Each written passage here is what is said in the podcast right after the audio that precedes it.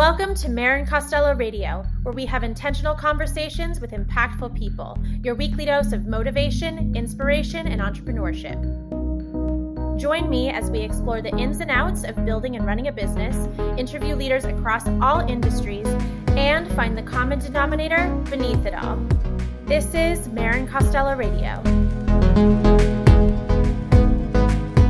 You guys, we have such an amazing guest on the show today. Madhavi Gavini is the founder and CEO at Droplette. She's a mathematician by training with degrees from MIT and Johns Hopkins. No big deal. Prior to founding and inventing Droplette, she developed drug design algorithms using protein structure prediction models based on algebraic topology and invented a class of peptide drugs that were granted the first FDA orphan disease designation for pediatric cardiomyopathy since 1994.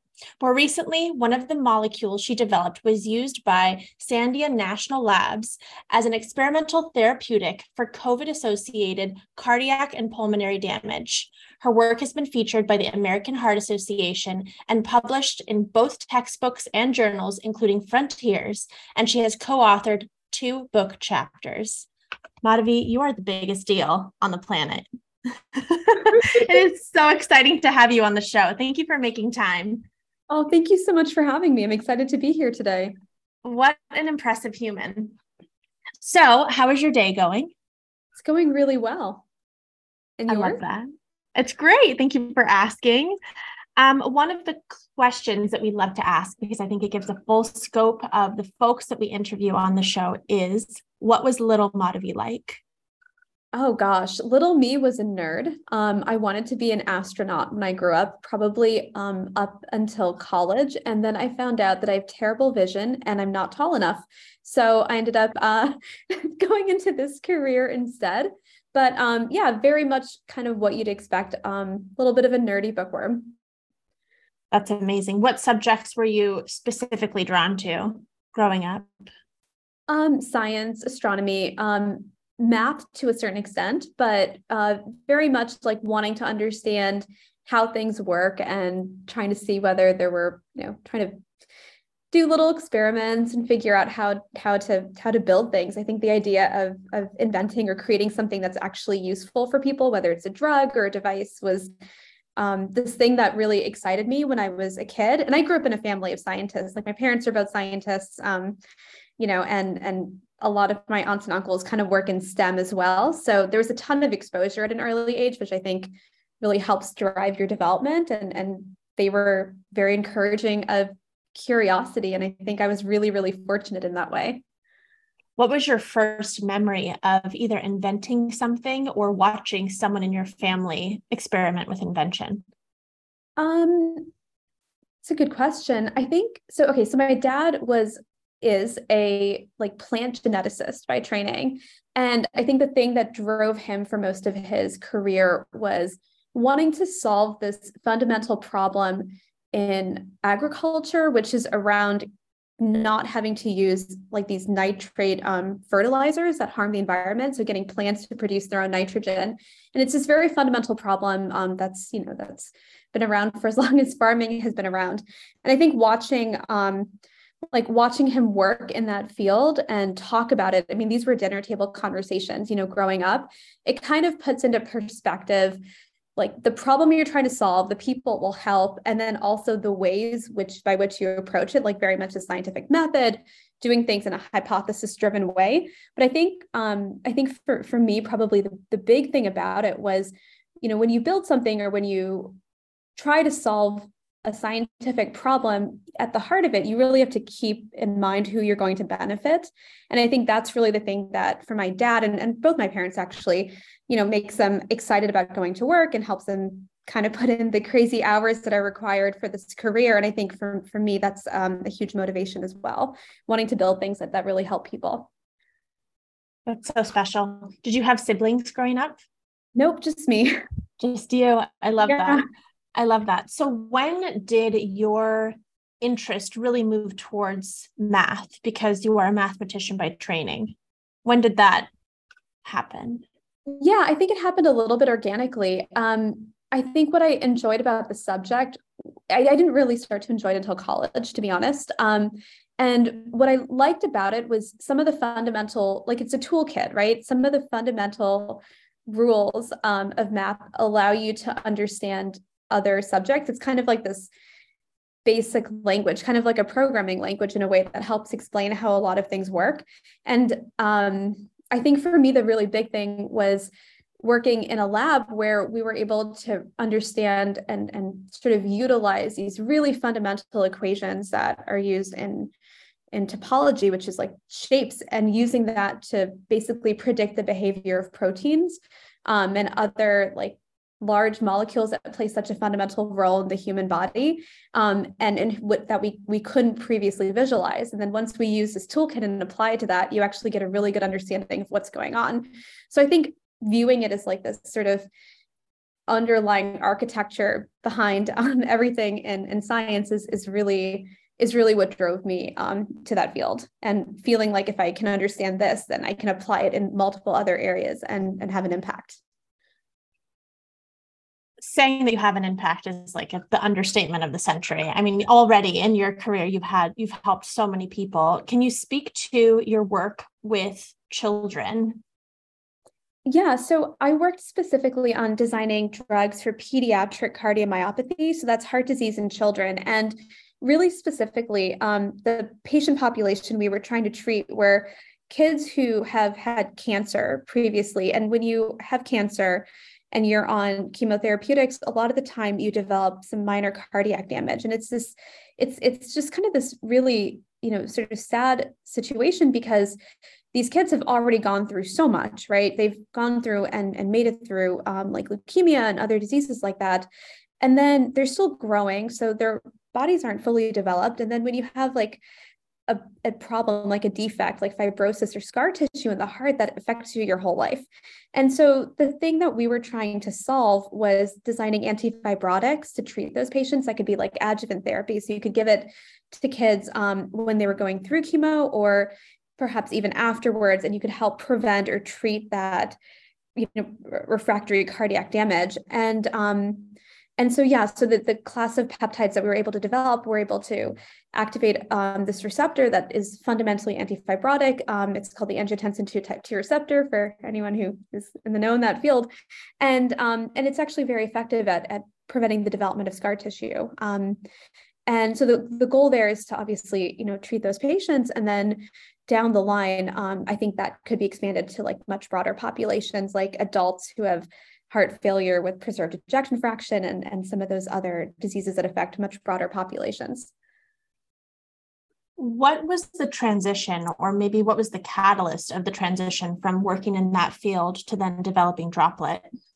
It's kind of a funny story um, in the sense that it was very circuitous and, and roundabout. So, after developing um, this first class of drugs, I was at a conference in pediatric illnesses. And every year, um, some of these conference hosts sort of pick a disease where there's not a ton of research or, or knowledge um, in that field to sort of promote and highlight. And the disease that year that they were talking about was one I'd never heard of before. And it's this rare skin disease called epidermolysis bullosa.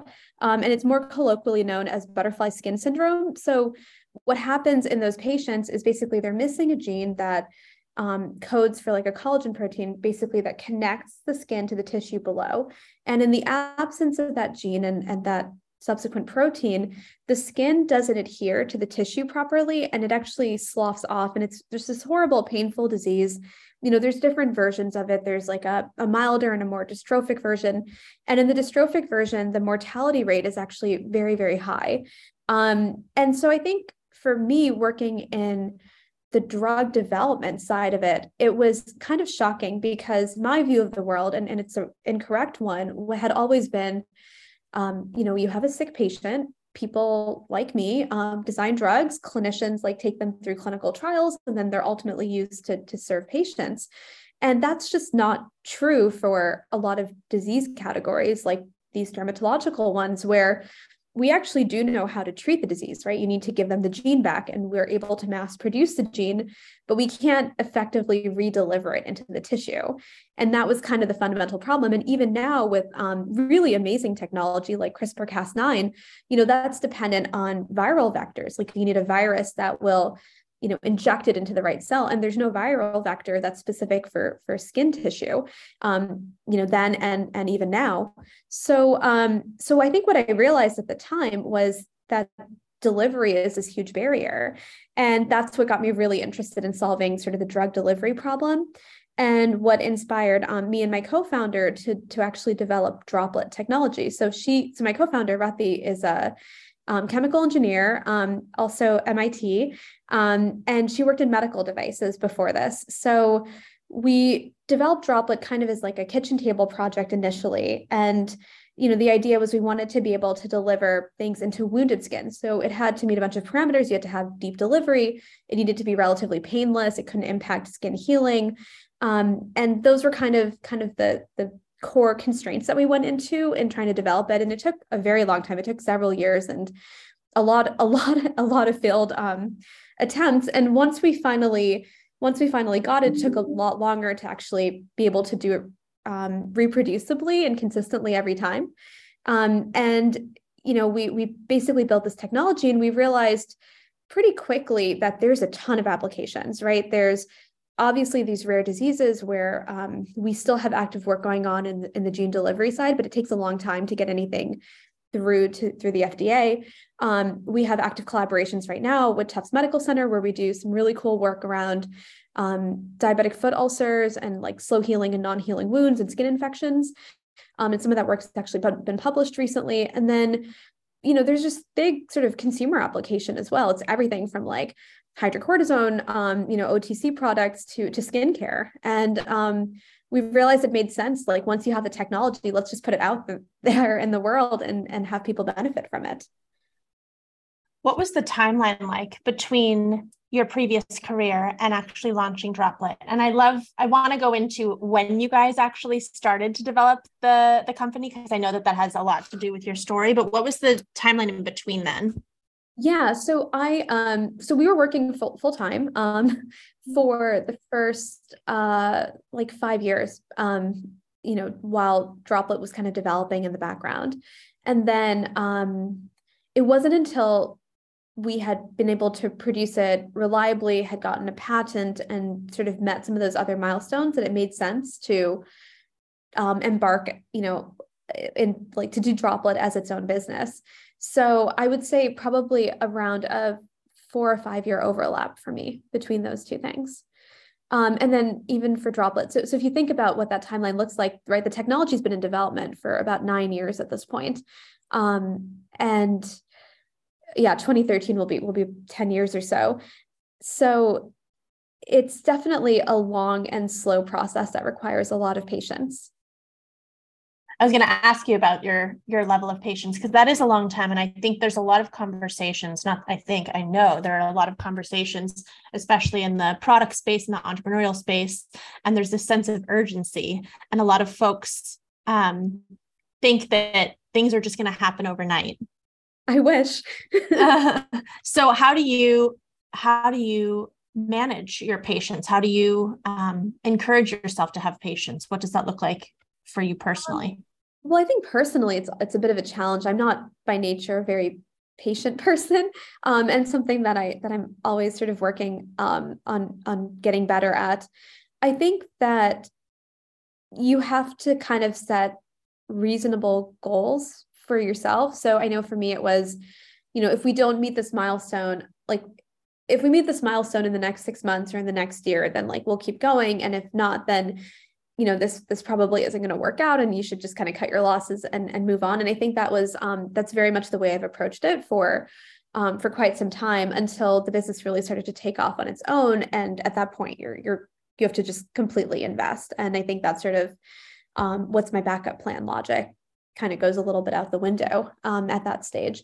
But i think for the first few years of it it was very much that. It was you know well we have to be able to build a reliable prototype or we have to be able to secure funding or we have to um, be able to launch the product on the market and if we're unable to do that then you don't you don't really have a business so i think um, I think sort of tempering like the innate slowness in many ways of of being an entrepreneur, which is I, don't think I agree with you. I don't think that's what people associate with with starting a business. I think people tend to think it happens overnight, but um, when you're in the thick of it, it feels often like a, a, very slow process. And I think sort of tempering that with um, with saying, okay, but but it's fine as long as like we hit this milestone by this date. You mentioned the phrase taking off. What was that actual moment for you of the business taking off where you knew, oh, I do need to go all in on this? Um, I think for me it was it was around um, the time when we raised um, a fairly like you know a fairly significant round of capital and at that point it's not just you right you have employees you have investors um, you have people who you owe things to and i think for me that was like a little bit of the switch like when it's just when it's just you and like your friends building it um, you know there's always a feeling of okay well if it doesn't work there's always like can always go back to academia. We can always go back and, you know, go back into biotech or, or something. Um, but I think once you have other people who are invested in it, it becomes a much a much bigger responsibility. And at that point, um, you know, you, you just kind of have to go all in or, or not. What does your team look like? What did actually no, what did your team look like in the beginning versus that moment of it taking off? And what does it look like now? How did it transform during that time period? Um, so around that time, you know, when we had first sort of secured funding and started to grow, it was a team of about um, five or six. And I think every, almost everyone was an engineer, even if they weren't working in an engineering capacity at the time or, or a scientist of some kind um, by training. And it was like a very small core team. And I think that's when, you know, I started to really decided to really commit to it and, and, and to grow it. Um, now our team is um, around, I think around 60 or so people. We have, excuse me, we have a bunch of, of engineers, um, you know, a pretty substantial R&D team. So we continue trying to innovate on the product and um, putting out new features and um, and people obviously are working on some of the deeper biotech stuff as well in the background. And then, you know, oper- like our operations team is probably like the next big bucket. Um, they're people who are responsible for ordering electronics components and managing the supply chain, which is a huge thing right now um, and has been over the last couple of years.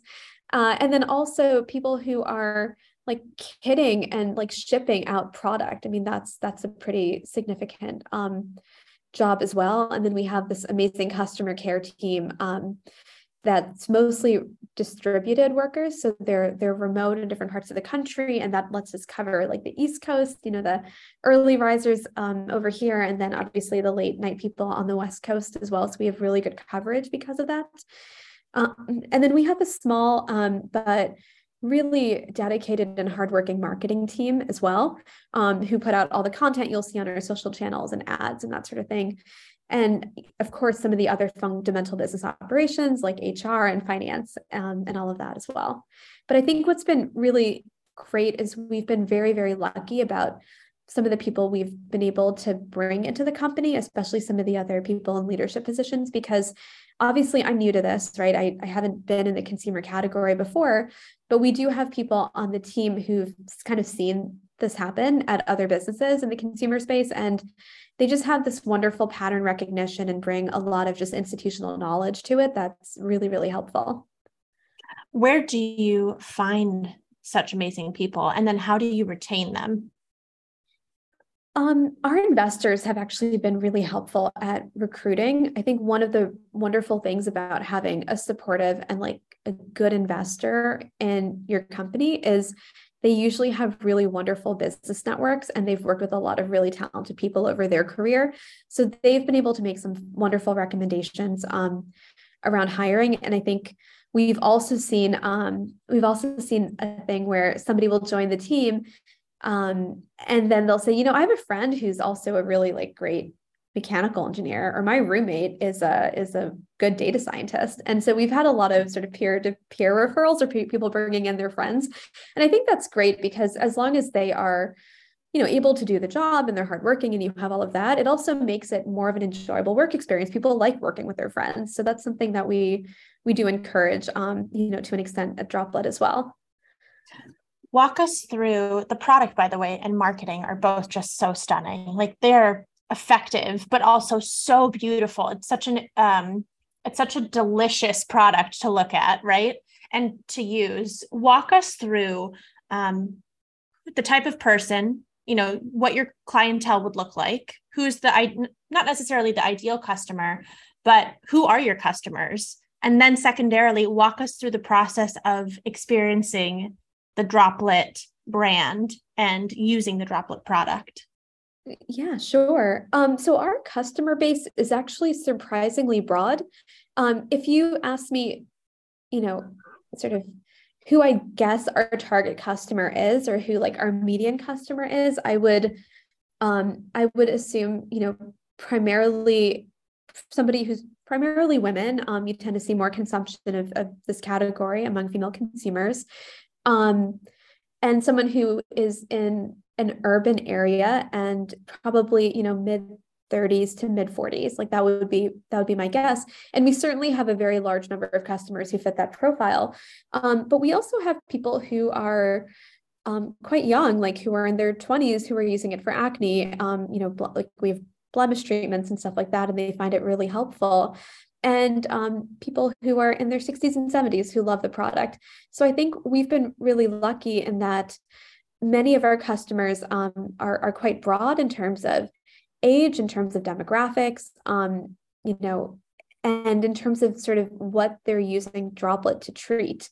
So i think that that's something that you know we we kind of continue trying to make sure that we build products that sort of apply to large swatches of the population that aren't like super super niche um, but but yeah it's definitely a much broader base than i would have initially guessed when we we'd see when we first launched the product um, in terms of the, the product experience, we've tried to keep it really simple. Um, you know, you just have the device, and we're on a podcast, and I'm like showing you the, the device. You have just this like little um, device that looks like an egg or an avocado, as we call it here, and you just put um, a pre-filled capsule into it, and press a button and it basically puts out this high speed aerosol you know with micronized droplets that have a better penetration profile into your skin and you can just kind of use it across your whole face. So it's a really simple um, experience out of the box we do have the ability to personalize it or customize it so there's a paired app um, it's on iphone it's about to come out on android and what that allows you to do is take the device and put it into different treatment modes so you can be hyper specific about what you want to target. So it can be anything from um, treating like a blemish. So we, we have a blemish mode that's really popular. We have like an under eye mode that's popular. Um, and then people kind of use it, you know, off like quote off label um, for things like uh, dry skin. We've had a lot of people who use it for like psoriasis or minor like atopic dermatitis. Um, in some of those more treatment modes, like that's not what they're built for, but but people are using it and benefiting from it, which is which is kind of cool how many different types of capsules do you have and offer currently? We have six right now on the market. Um, so we have four that are kind of like what we call a daily treatment line, and they're things that are kind of good for your skin. We, we think about them internally a little bit like vitamins. So they are um, collagen, it has vitamin C, it has argireline, which is like a peptide alternative to Botox, um, and a little bit of vitamin E oil in the form of rose oil. So that's our most popular product. And it's just generally good for moisturizing and like really deeply hydrating skin. And you get kind of this plumpness, and, and people really love that experience. Um, we have a retinol, which is once again a very popular ingredient. Um, and the nice thing about it is you get a really good distribution of the retinol into your skin. So you don't get that redness and peeling. You get um, you get the benefits from it without that break-in period, which people really like. A glycolic acid product that's an exfoliator that people use a lot for blemishes, and then a tranexamic acid, which is um, for for hyperpigmentation. So it has like arbutin and niacinamide in there. So it's for hyperpigmentation and dark spots. And then people also use it for redness or rosacea.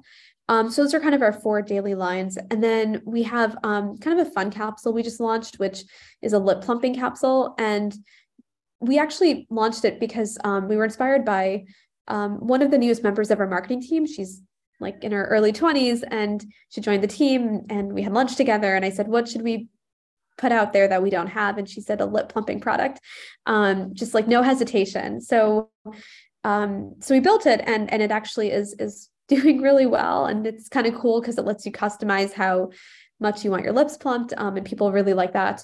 And then we launched um, last year as well a growth factors product. And that's really meant to be a PRP at home sort of um, replacement. And it's like we ship it to you on ice to make sure that all the ingredients stay stable and so on. So, so those are kind of the six products we have right now. And they cover this big range from, you know, in clinic type treatments like PRP to more fun stuff that's cosmetic like lips to your daily use line. How many products do you have in the works currently?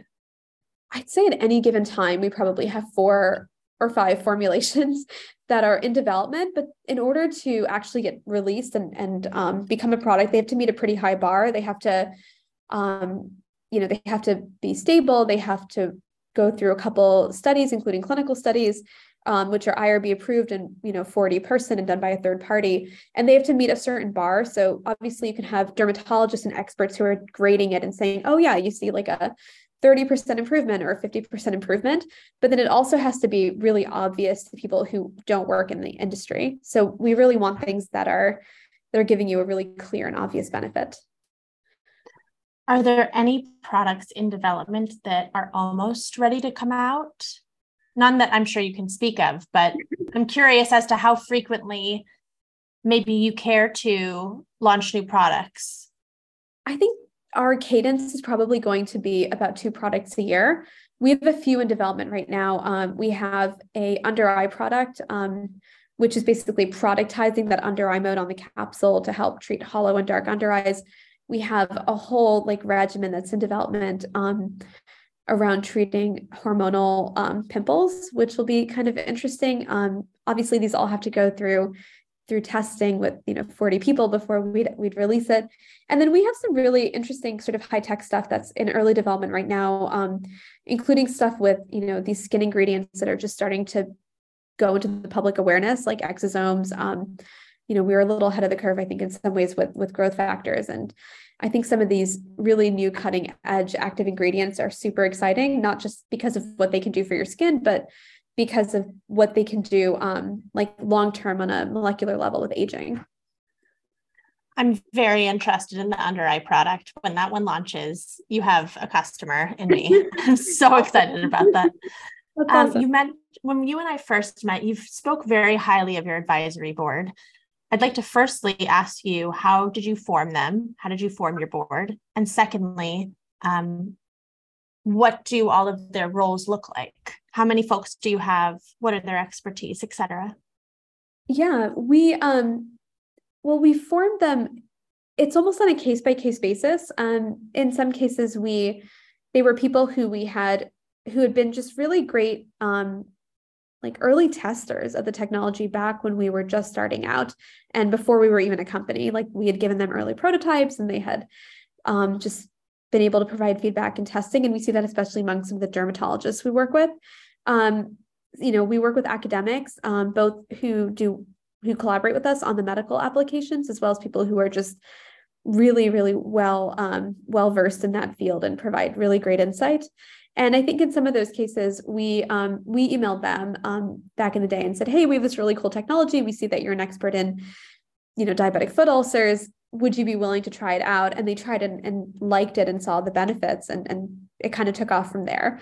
Um, and then, you know, we also have a couple people who are on like the marketing or operations side who've just done it before and they've seen um, they've seen a lot in their in their like 20 30 year career and are just this amazing resource when you're um, you know, when you're in the thick of it and you're like, I, you know, this is a problem I have. I'm not really sure what to do. And they're like, okay, let's just break it down. And, um, you know, I've seen this before and, and this is what I'd recommend. And that's been invaluable, especially in some of the more chaotic times we've had in the last few years with COVID and, and so on.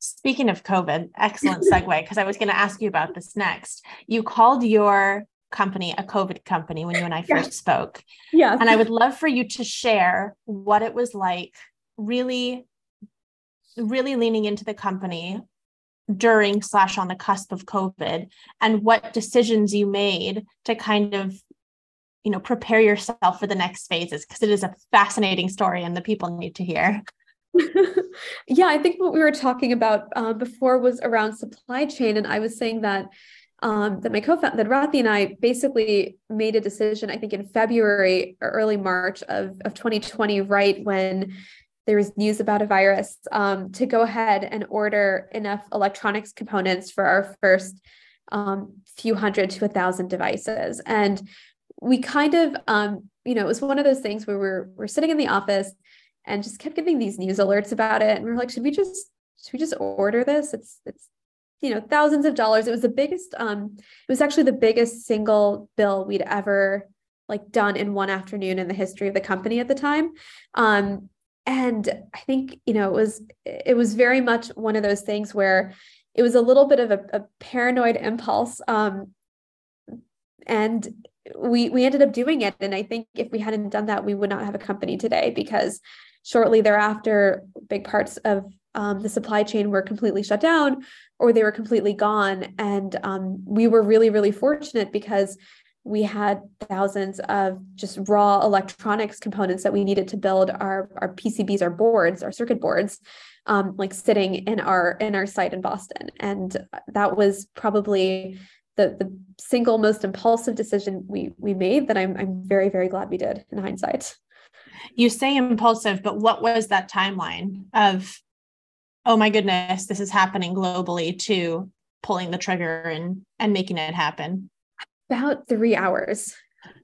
It's insane in yeah. the best way. I mean, that is like that is like entrepreneurship 101 of you know having to make these big decisions at the drop of a hat.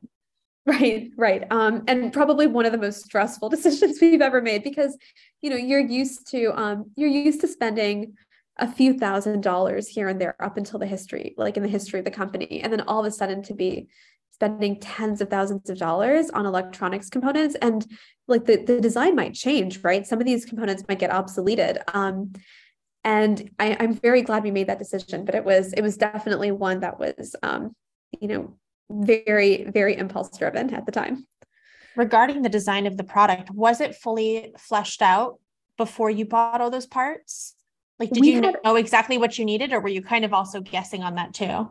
We were guessing on a few of the components. Um, and there's a few things there where you're like, well, if this particular piece changes, right? Because it still has to go through some testing. Like if it fails testing and we have to change that, then you're just going to be out um, for that component. And sometimes, uh, you know, anyone who's who's worked on circuit boards knows one change can require everything else to change. So it was um, you know, it was it was definitely it was definitely a risk at the time, um, but but one that ultimately worked out for us. And I think if you talk to any entrepreneur, I think everyone has stories like that. Absolutely. You also mentioned this phrase, which I'm going to absolutely borrow. It's called healthy paranoia. Yes.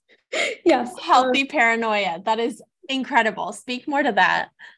Um, I think that I think that you in many ways, and I think maybe this is also a little bit of a side effect of trying to launch a product um, during a pandemic and then you know growing while there's a lot of sort of global shifts happening both in the startup space and the consumer space i think that we we tend to operate um, with a little bit of healthy paranoia. So it's like you know you, you we really try to think of things in terms of risk mitigation in a lot of ways which is when you're making um, a big decision whether it's like a big engineering change or um, a marketing decision you think about what what could go wrong um, and then you try to implement steps to to mitigate those particular risks. And i think one thing we've seen um, in the last few years is sometimes things are really unexpected. So so for example we had initially planned on launching our product in dermatology clinics. Like that had been our whole business model. We were going to sell to dermatologists and people in that industry tend to buy all of their inventory in Q1. So we're going to launch in 2020 um, in Q2, Q3, or sorry, Q3. And what ended up happening is like all those clinics closed. So all these people where we were pretty close to finalizing contracts, they just they just disappeared overnight. Um, and we ended up having to um, to to try to figure out what to do next. And we made the decision to just sell direct to consumer online. And um, built a really janky website. Like it, you know, the first version of droplette.io was was not not very good. Um, and and we started um, we started putting the product out there, and we got you know we had people who experienced it and liked it and started telling their friends and family about it and that's a big part of how we how we grew in the initial initial months and of course um, once you kind of had proof, right, that people liked the experience and this was a viable thing, we continued to we grew out the marketing team. We hired people to actually make a, a better website that wasn't coded by me um, and that actually had some design to it. Um, and and kind of grew and kind of grew from there. But I think I think a lot of the time you just kind of have to just go out and do things, um, even if they're they're not even if they're not ideal. We also spoke about um, the concept of perfection and how a lot of folks might have you know analysis paralysis or wait a little too long before launching something. I really respect and love that you just were like okay i'm going to do it myself. I'm going to build this website and we're going to put it to market. You know let's completely shift our our business model completely from wholesale to direct to consumer. What is your marker personally of a this is good enough. Let's just put it out i think this is probably like the the scientist me talking but i think it's um it's like functional. It's like function over form in many ways. So if it works like if it does the thing it's designed to do um it's okay to to put out. And if it doesn't impact like the customer um if it doesn't fundamentally impact the customer experience it's it's okay. I think those are kind of the the two like uh, benchmarks for that. So for example a website that perhaps um doesn't have the most like appealing pictures if somebody buys a product from that website and the product is good and it works really well it it it shouldn't it shouldn't be a big deal. So it's okay to put out there. Um that being said i think that there's a, a second point of view which i very much respect which is around wanting things to go out in the world in a way that's like fully encapsulated and um and and well designed. I think there's a huge amount of value to that. So i think given the opportunity like like we absolutely should do it. But I think when you're in extenuating circumstances, um, you know, such as the one we were in at the time, you just have to make, you just kind of have to make a decision and you have a couple of bad options. You have to choose the one that's ultimately the best for the business at the time. That's such valuable advice. Do you still have an element of your business that does wholesale that works with dermatologists, or are you guys completely direct to consumer now? We're completely D2C right now. We do have dermatology offices where they like they have droplets like in the office and they'll recommend like patients go to our site and purchase from it. But um, but no, we don't we don't sell to dermatology practices at the moment, although it's something we are very much contemplating for later this year and early next. For those who might not be familiar, selling to selling B2B versus B2C are two completely separate business models. They're two different beasts. We do both of them in my company and they operate very uniquely. It's a, di- a very different um, process on all levels. The product is the same, right? But the process by which you get your um, product to your you know end consumer are very different i have so much respect for the fact that you guys completely went from one direction to another essentially at the drop of a hat out of necessity. But um, it's just it's so i applaud you. It's very refreshing to hear that. And i really applaud you and your found your co-founder and, and your entire team for making that happen. And i think it's really wonderful because you know now your relationships with your direct to consumer customers you know can inform the other products that you come out with. I'm sure that that feedback is i'm sure invaluable to you. Oh my goodness. Yeah. And i think um so actually i think our second most popular product is a regimen product that we have called radiant detox. And we mix and match a few capsules. And it's it's actually funny because we never would have built that if we were a B2B business. And, and the reason we built it actually is we started getting, maybe a few months after we launched, we started getting these before and afters from our customers. And at this point, we had clinical photos, right? Like from our trials that were, that were pretty good, like very good before and afters. And we started getting these pictures from our customers that honestly looked photoshopped. We were like, okay, well, that's just better lighting or she's just wearing you know some foundation or something and we didn't pay a ton of attention to it until they kept coming and then finally we are like okay something I think there's something to this. And we started reaching out to them and asking them what they were doing. And they were actually combining our capsules in a way that we had never anticipated. They were um, doing collagen in the morning and then some combination of retinol and glycolic at night, which is like kind of an at home version of a ZO peel, which is a very popular um, peel that's used in, in derm practices and med spas. And they had kind of hacked it together at home and their skin looked amazing. It was way better than individual capsules um, on their own. And we ended up making it a regimen and it's gone through its own set of trials and, and so on. But it's things like that. You we we would never have done it if you were selling B2B because there's no way we would get that feedback.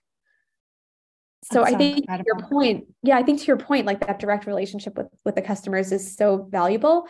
And I think the other thing is, you know, we we hadn't done um we hadn't done B2B before we launched Droplette, but we also hadn't done direct to consumer. And so I think in some ways, like you don't fully internalize the difference between those two business models if you haven't done either one of them.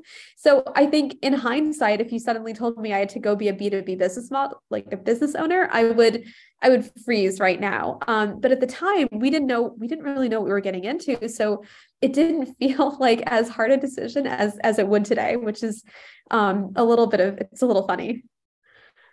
Sometimes a lot of times in entrepreneurship, ignorance is bliss. yes, I would agree. the less you know, the more you're like, oh, sure, we can do this, no problem.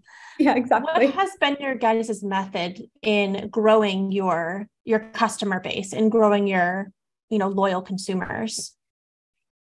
Um, I think it's been I think it's been kind of two separate things you know what part of it is like marketing marketing strategy right? So for us making sure that dermatologists and estheticians people who are really in the know about skincare understood and would endorse our product was really really key to it. Um you know tactically meta and um, like facebook and instagram are are pretty big channels for us in terms of awareness and reaching people. Um, but i think also trying to develop products in the last year because we've only been on market for two years but the last year trying to develop products that are directly addressing things that our customers told us they want to have i think was like is a big part of it as well. So making sure that people who are bought into our system feel heard um, you know for example i mentioned we launched the app last year that lets you put the device into different modes making sure it's backwards compatible. So if you were like a supporter of Droplette from day one, you're still getting all the features of somebody who joined um, two days ago and and trying to um, trying to take care of like our early supporters while continuing to put out new products um, to to attract a broader range of people. What are you excited about with Droplette currently and for the future? Um, a lot actually. I think probably it's it's two separate areas. I'm really excited about the technology's ability um, and potential in like the medical sector, and I think that's something that we have active research and r&d on um, and you know our partners at tufts medical center just actually got a pretty big dod grant to continue that work so we're we're really i'm i'm personally really really excited about what the future holds in that area and i think with in the existing business on the consumer front, I think that there's some very cool um, formulations that are in R&D. I think like the under eye one is cool. I think some of the work we're trying to do around like real, really, um, really treating like the molecular mechanisms of skin aging um, on a biological level. I think that's really exciting and something where I think you know you're seeing it in the consumer category, but it makes a lot of sense to think about it really as a skin health product, not a beauty product, um, and kind of moving, you know, kind of continuing to build the message in that direction as well. Do you see Droplette creating more devices, more more types of devices, or is it more the capsules and the ingredients that go into the existing device?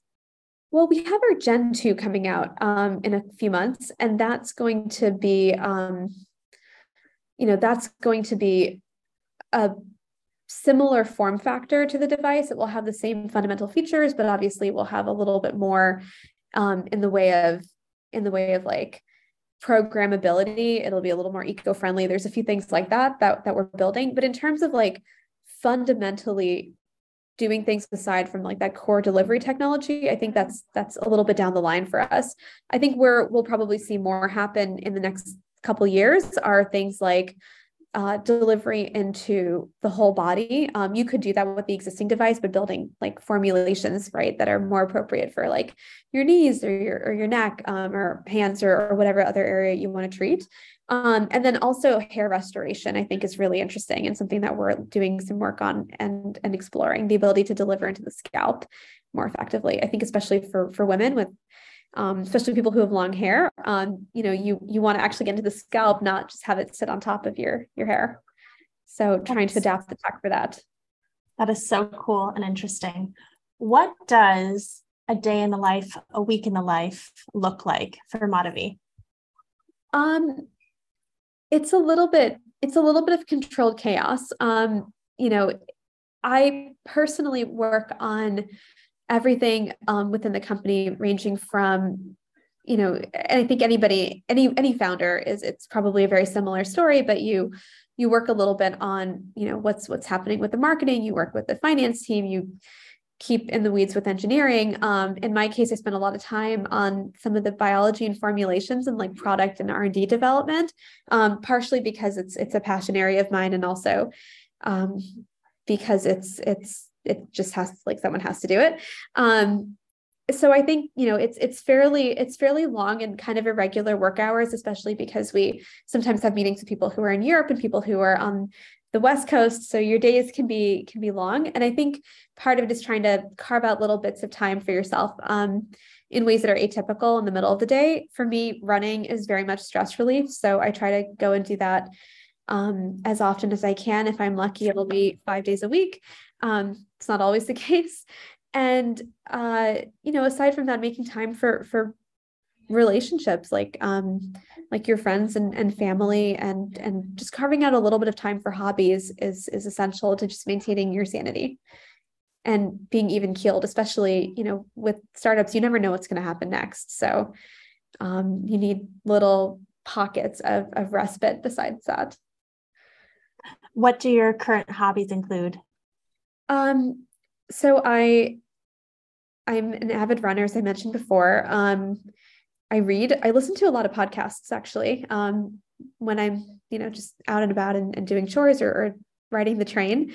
Um, and then in when the weather's nice, which is like two months of the year in, in Boston, I do like to spend time um, and garden. My parents um, live maybe like 45 minutes away. So they have a vegetable garden. So I go over there and do chores in the summer um, and, and do that. But I also um, have like a little patio garden that I, I tend to as well.